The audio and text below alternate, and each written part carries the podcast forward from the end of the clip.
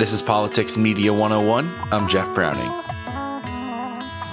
Congressman Tony Gonzales is a Republican from Texas who served in the U.S. Navy and who represents a very unique district.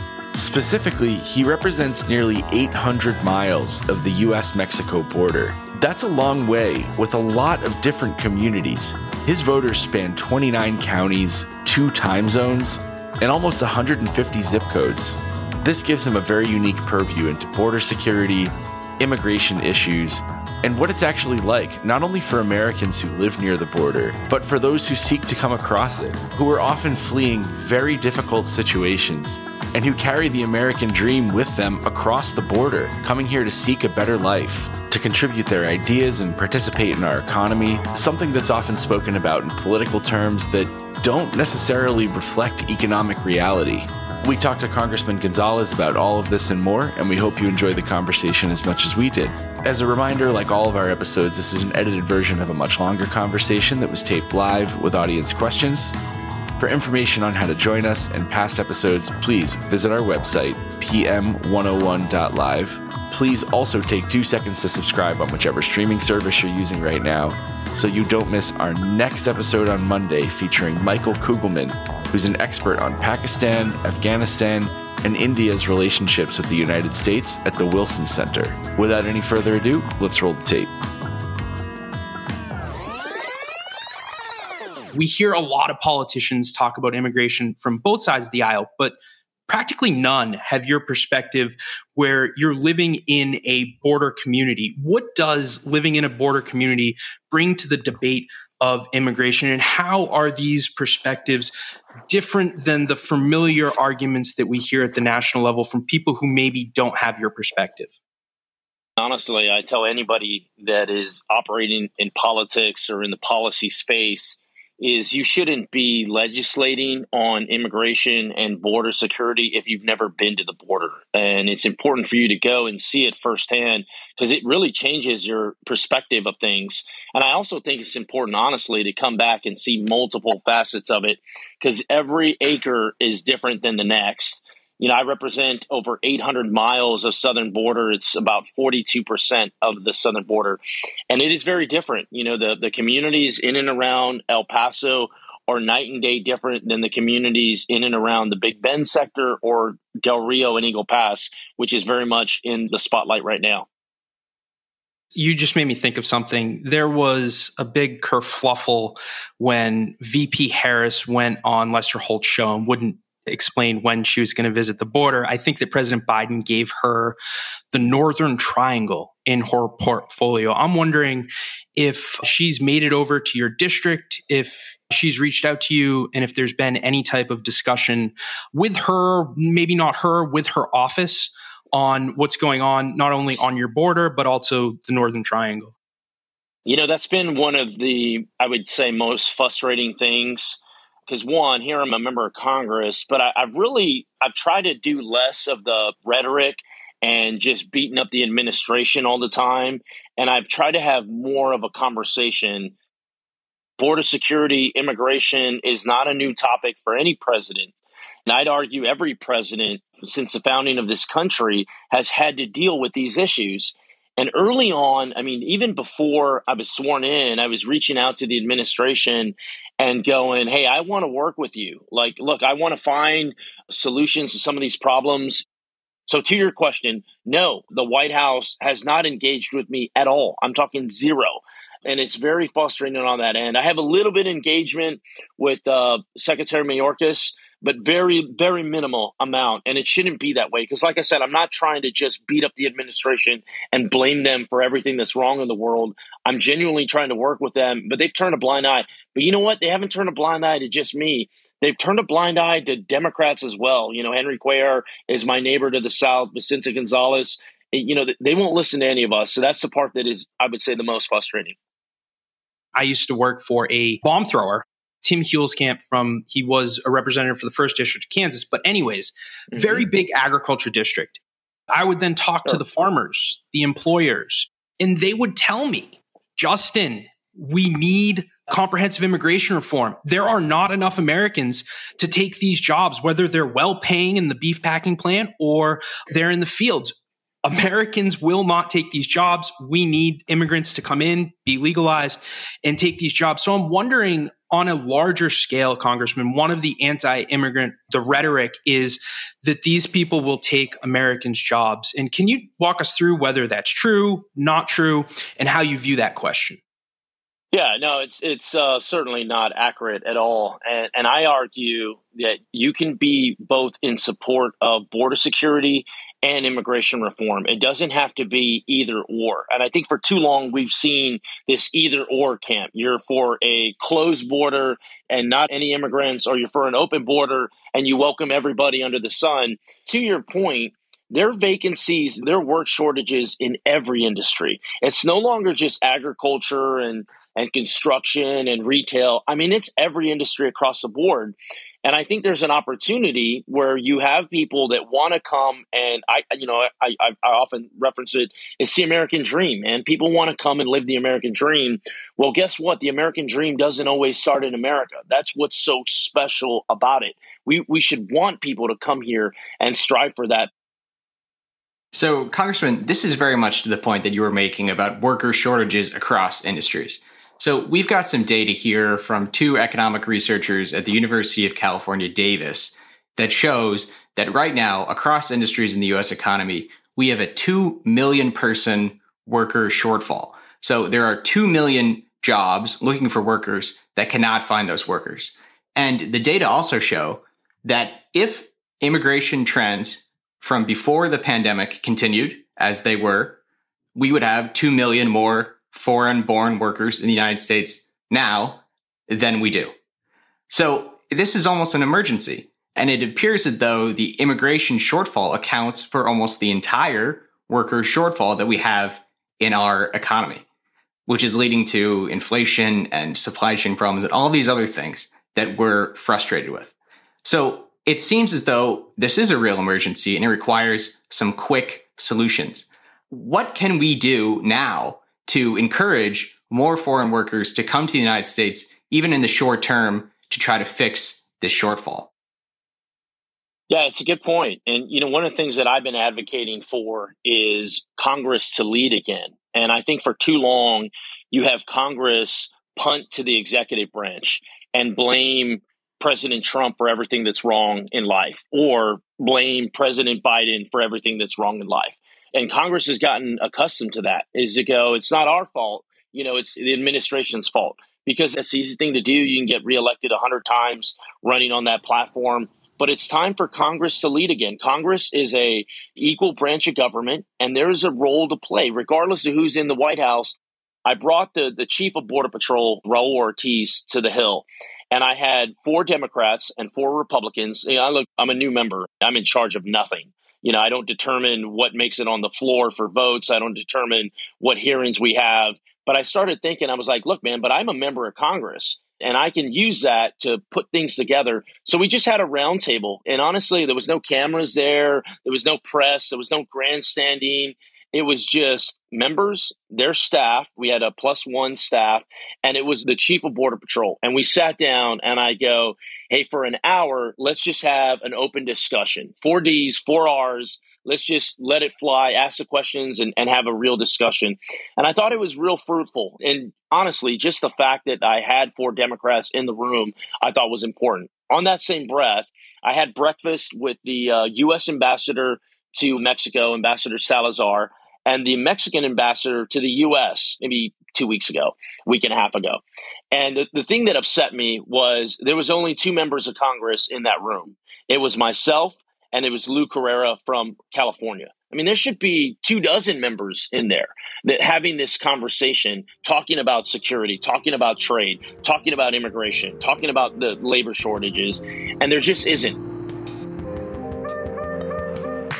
The US has reinstated a controversial Trump era migration policy on the orders of the Supreme Court after President Biden tried to scrap it. The Remain in Mexico program orders asylum seekers to stay on Mexican territory while they wait for their applications to be processed. Inhumane, counterproductive, and a moral and national shame. That is how President Biden That is how President Biden described the Trump era immigration policy called Remain in Mexico when he was a presidential candidate. Now his administration is bringing it back. Not because they want to, they insist, but because the Supreme Court gave them no choice.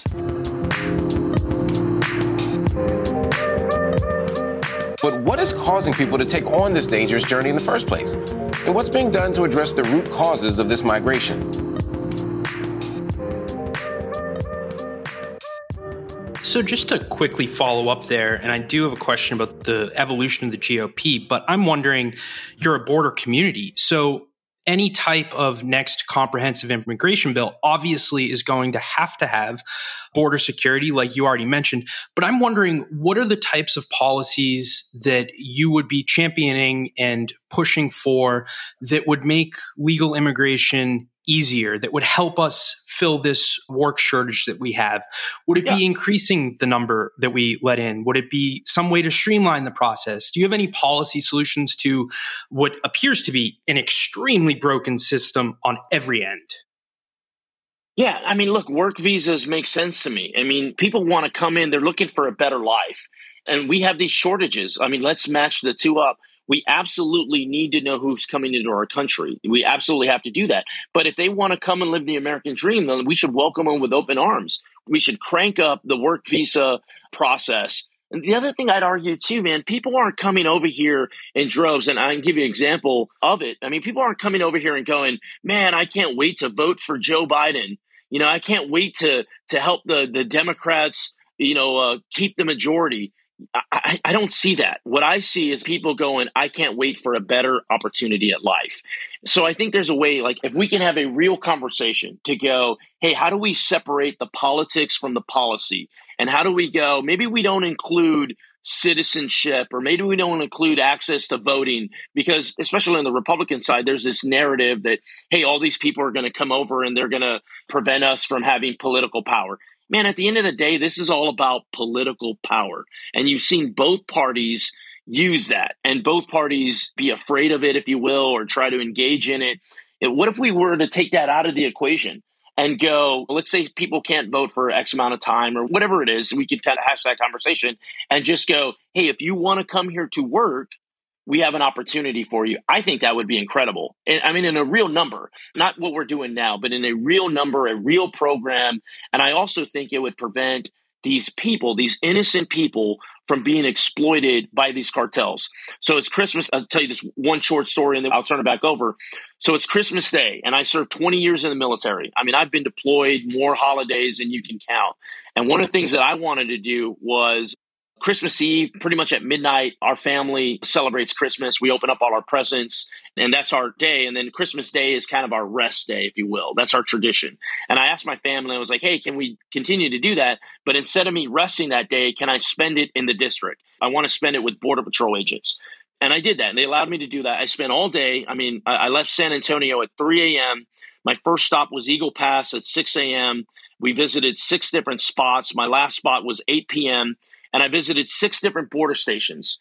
And one of the things that I wanted to highlight was these Border Patrol agents. Hey, man, I know you're working 24 7, 365, whether it's Christmas or Tuesday, you're rolling up your sleeves and coming to work. And I was thinking, hey, it's Christmas Day. You know, maybe it's going to be a little bit lighter, you know, kind of a maybe it just, it won't be as much happening. And it was as busy as I've ever seen it. And there's two things I was in the Del Rio sector, two takeaways that this story doesn't get shared enough. One, I saw a Border Patrol agent, and there was about 60 migrants that were getting processed. 60. It's eight o'clock in the morning, man. It's just like full blown. And I saw this Border Patrol agent that just looked tired. I mean, he was worn out. He was tired. He was asking these questions. He was going through the process of kind of getting these, these migrants checked in, and he looked tired. So, in one lens, I see a tired agency that is just worn down. In another lens, I saw this woman, maybe in her late 20s, and uh, and she's gripping her son. He had to be maybe three or four years old. She's gripping his hand as tight as can be. And I'm thinking, I'm just looking at that little boy. I've got six kids, and I'm looking at that little boy, and I'm going, I man, I have no idea what that little boy has gone through to get to this moment. And they had no idea that it was Christmas Day.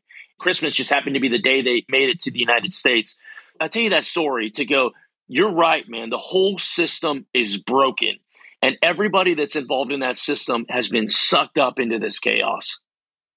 Congressman, for a lot of our listeners, especially if they're not following politics from the history of things, they might not know that Ronald Reagan and in 1980, George Bush and Ronald Reagan were on the debate stage, basically debating who could be more liberal with their immigration policy. I don't mean liberal Democrat. I mean liberal as in getting more people into the U.S. And that was on the backdrop of the Soviet Union. But from 1980 on, 1986, Reagan had a comprehensive immigration bill. The father of modern day conservatism had a comprehensive immigration bill that had a pathway to citizenship, amnesty, whatever you want to call it.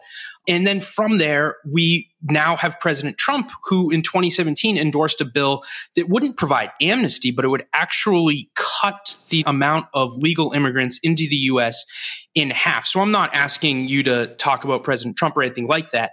I'm wondering more so how did the Republican Party evolve over the last 30 so odd years to go from wanting more legal immigrants to trying to cut them in half? And how can we reverse that trend?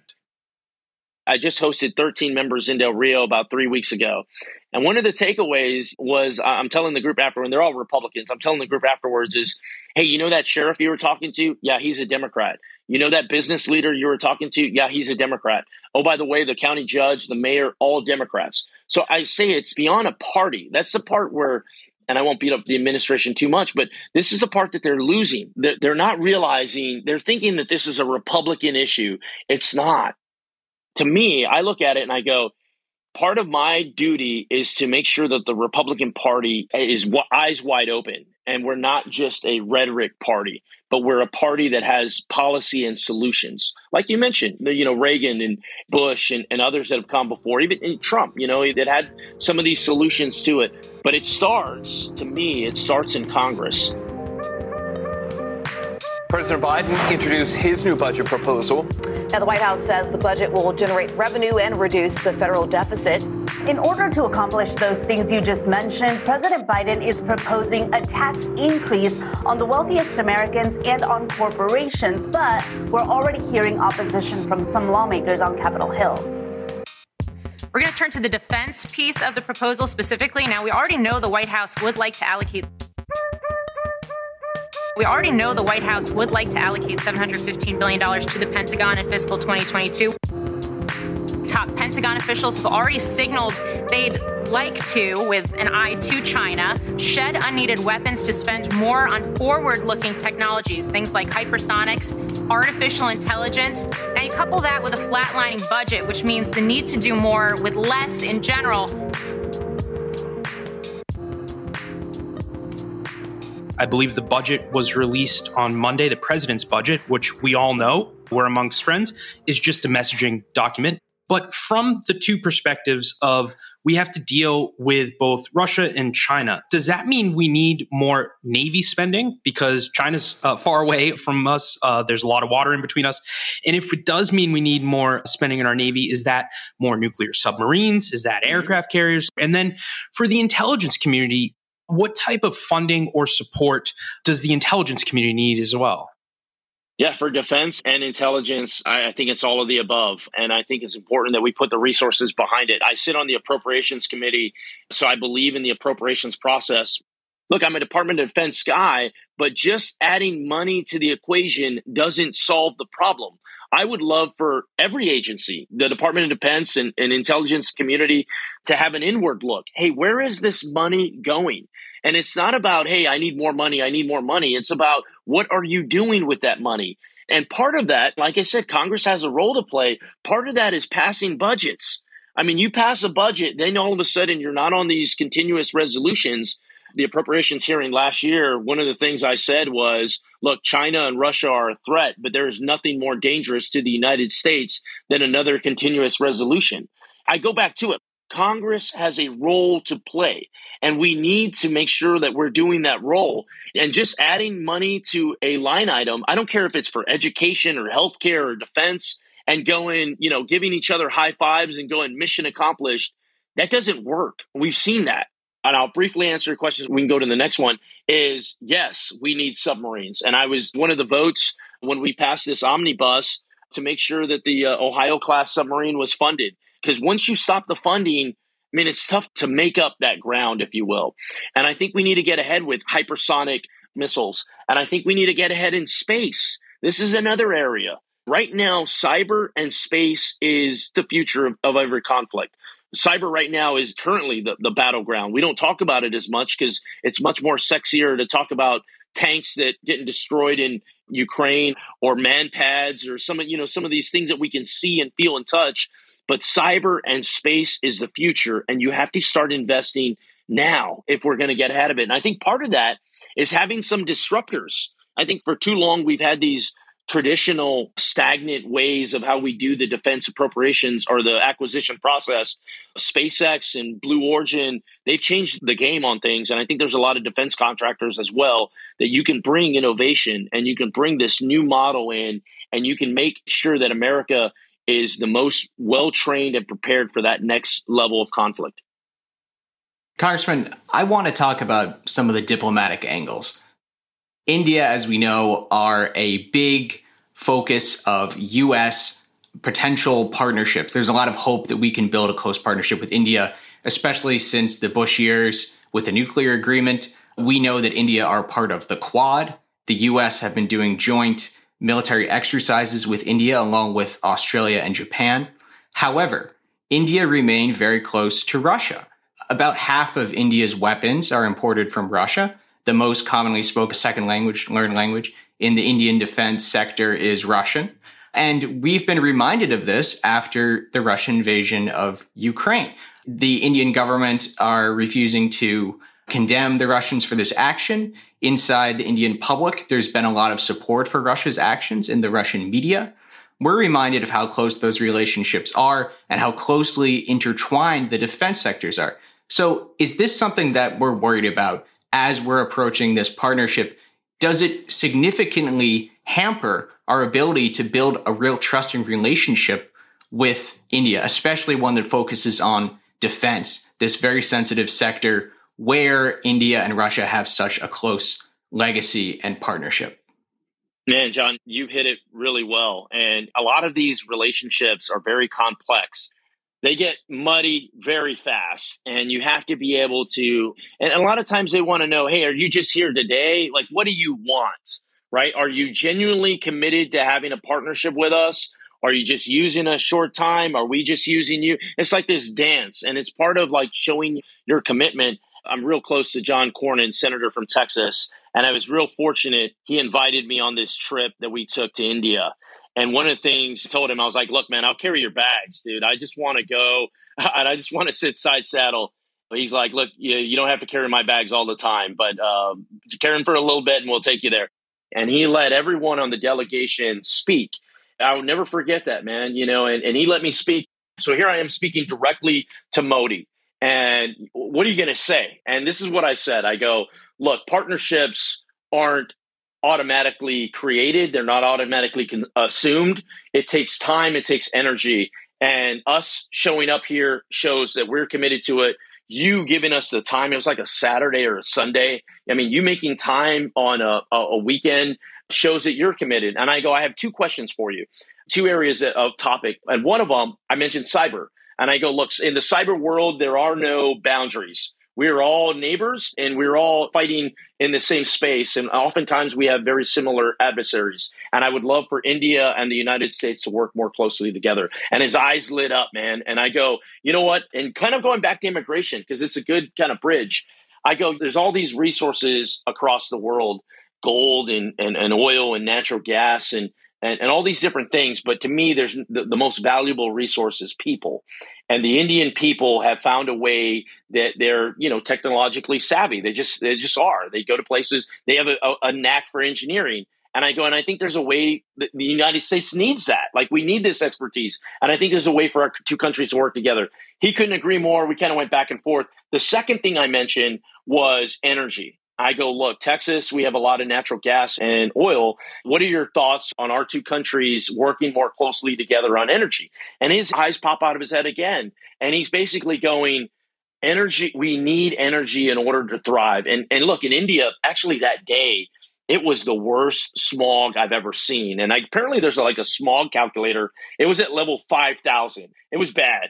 And he's thinking, I need natural gas in order to lower my emissions and bring my people forward a little bit. So I covered a lot there. To your point, Russia is in India's backyard. They see them every day, they deal with them every day. We have to show that we're committed there for long term. And then I think you'll see more of these allies come on board. So, Congressman, another partner that we have been there almost since day one, at least since 1994, when Bill Clinton sent an aircraft carrier in between China and Taiwan, is Taiwan. The U.S. made it clear with Ukraine that we were not going to send in troops to defend them. And that made a lot of our partners in Taiwan very, very nervous. Would you support sending in U.S. military forces in the future to defend Taiwan? I mean, the answer is yes. And I think there's a way to do it in this environment without necessarily putting boots on ground. Your question is, hey, are you going to back up Taiwan? So my thought process is it's never about what it's about. And invading Taiwan, if China invades Taiwan, is it really about them taking Taiwan back or what's next? Like, where does it end? And you're seeing that in Ukraine. Like, where does it end? I, I hate the fact that the United States has has kind of become the world's police, but at the same time, if there's nobody else that fills that void, somebody else will. And those actors that will, they're not peace loving actors that want, you know, a good climate for everybody and everybody to have equality. No, these are dangerous actors that want to have all the power and control. And I'm talking about China and Russia. So, what I'm getting at is if you're going to defend Taiwan or if you're going to defend Ukraine, yes, you're doing it for them, but it's about much more than just Taiwan. Let's go to the audience. So, we're going to start with Akshob. Akshob, over to you. Congressman, thank you so much for this. I want to talk about a country which is stealing a lot of American resources. I'm not talking about China, I'm talking about Canada. And I've had this conversation with your fellow colleague in Congress, uh, Congressman Crenshaw from Texas, and former Congressman Scott Taylor, that the Canadian immigration system, the points based system, is now predominantly filled with a lot of the disenfranchised US immigrant workers, like people who are not getting the H 1Bs, not getting the green cards. And all across Silicon Valley, you're seeing signs that says H 1B problem move to Canada. And I do truly believe it's a bipartisan issue that's broken, right, from Obama to Trump. How do we, one, fix this immigration system from H 1B lotteries and the green card backlog, you know, to get back the Silicon Valley thriving, like because it was built on the back of immigrant workers? So thank you, Congressman. Great. No, uh, thank Akshob for for the questions. And look, man, I never thought about invading Canada and taking it over, but I'm not completely against the idea.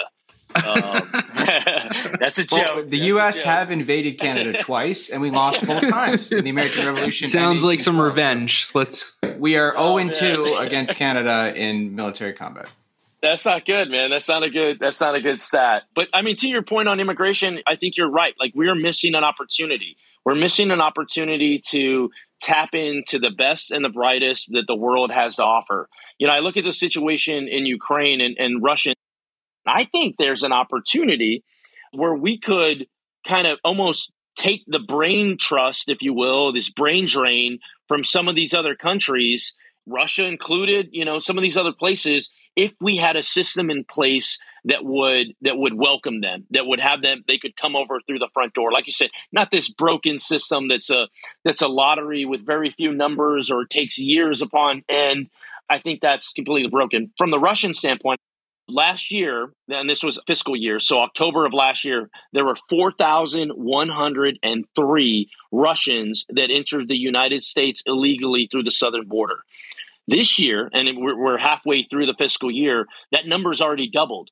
What does that tell you? That tells you Russians are leaving Russia as fast as it can be. I mean, everybody is. So I think if you created a front door I think we should welcome folks that want to come and, like I said, live the American dream. We got to do it through the front door. Just because Akshob mentioned Scott Taylor, I want everyone here who's listening to this to know that on the day that Russia invaded Ukraine, Scott Taylor was in Belarus, a country that helped facilitate the attack, looking to see if he could get a payout from Belarusian oligarchs to lobby the US government against financial sanctions. He was in Belarus in person on the day that Belarus was helping facilitate the attack, seeing if he could get a payout from Belarusian criminals. We are going to go next to Nas. I think this is probably the last question that we'll have time for today. So over to Nas. Thank you, Congressman. Thank you, John and Justin. My question about Russia India relationship and its impact on us. India is buying discounted oil from Russia nearly 40% or $36 per barrel. There are also strong military cooperation. The two are building intercontinental ballistic missiles. India is also stealing our intellectual property. It's not as bad as China, but it is bad enough. So, how are we responding to India? Thank you. Yeah, no, thanks for that. And I mean, ultimately, there are no friends in this world. I mean, everybody has an angle and everybody has priorities, and it's just the way the world works. You know, I go back to it. It doesn't have to be either or. For too long, it's it's either India or Pakistan. You know, it's either Israel or Saudi. It doesn't have to be that way cyber to me is that key because cyber is in absolutely every aspect of life whether you're talking security whether you're talking economics you name it you know healthcare now i mean everything every aspect of life. And i think it's an area that everybody wants to grow and thrive in. And i think it's something the united states can use as a carrot if you will to find these partners. One of the things that i've done as a member is i've reached out to as many folks as possible to go I want to build a relationship to see where this is going. And, and we didn't get to talk about it because I know a lot of focus is on Asia and Europe, but Central and South America is extremely important. It's an area that the United States has forgotten about forever. And it's in our backyard. And these are problem sets that directly impact us, like things we've talked about, like border security, like immigration. And I think there's a way that we need to engage again. I met with the ambassador from Costa Rica yesterday and nobody is meeting with these people. I mean, here I am, a first term congressman, and I have met with more ambassadors and leaders from Central and South America than other members. That's wrong. And I think we just need to do a better job overall of, of kind of building these relationships out and going, there's a whole lot more to the world than what we see on TV. And how do we kind of build this out? So thank Nas for that question. I do want to ask you the last two questions here. One, I'm curious, what do you want your second committee to be when you folks do retake the House? And I say that as somebody that leans now a little bit left. Um, and then the second question is, what's the last thoughts that you want people to take away from hearing your discussion today? I'm on the committee that I want to be on. I'm on appropriations. And I learned a long time ago there are two types of legislators there are appropriators, and then there's everybody else. So, Spoken like a true uh, appropriator. so I'm I'm exactly where I want to be. Now I might have to wait a while to get on HAC-D, the defense subcommittee, but appropriations is exactly where I want to be. And you know what? I'm blessed to be on this committee because you have a lot of adults in the room across the, the spectrum that ultimately can sit down, have a conversation, and work through things that difficult issues like getting an omnibus, getting a budget passed. I mean, I'm grateful I'm not on a committee like judicial or something like that, where you just kind of have shirts and skins and go to war at each other uh, every single time. Uh, the second question was just last thoughts. Yeah, yeah, uh, thoughts on everybody. Yeah, yeah. No, my, my thoughts are this: is look, everybody could be doing something else this past hour. We all could be. We're all busy people. Could be doing something else, but here you are engaging and people forget showing up is 90% of things. So I would just say continue to be engaged, continue to show up, and continue to hold people accountable. I mean, we can't just point and laugh and scream and say the country's going to hell and everyone's getting crazy and going into their camps. Like we have to fight and we got to work through it all. And I think part of that, the only way we get through this is realizing as Americans, we have more in common than we don't. We can be different, we can be passionate about the things we're passionate about, but we should be respectful of one another. We have more in common than we don't, and be engaged, hold people accountable. That concludes today's conversation. Again, huge thanks to Congressman Gonzales, to our audience for their questions, and most of all, to you for being here. Like all of our episodes, this is an edited version of a much longer conversation that was taped live with audience questions. For information on how to join us, past episodes, and more, please visit our website, pm101.live. Please also take two seconds to subscribe on whichever streaming service you're using right now so you don't miss our next episode on Monday featuring Michael Kugelman, who's an expert on Pakistan, Afghanistan, and India's relationships with the United States at the Wilson Center. This has been Politics and Media 101, produced in partnership with Clubhouse. Wherever you are in the world, thank you very much for being a part of this community. I'm Jeff Browning. On behalf of Justin Higgins and John Gunnison, our co founders, we hope to hear from you soon.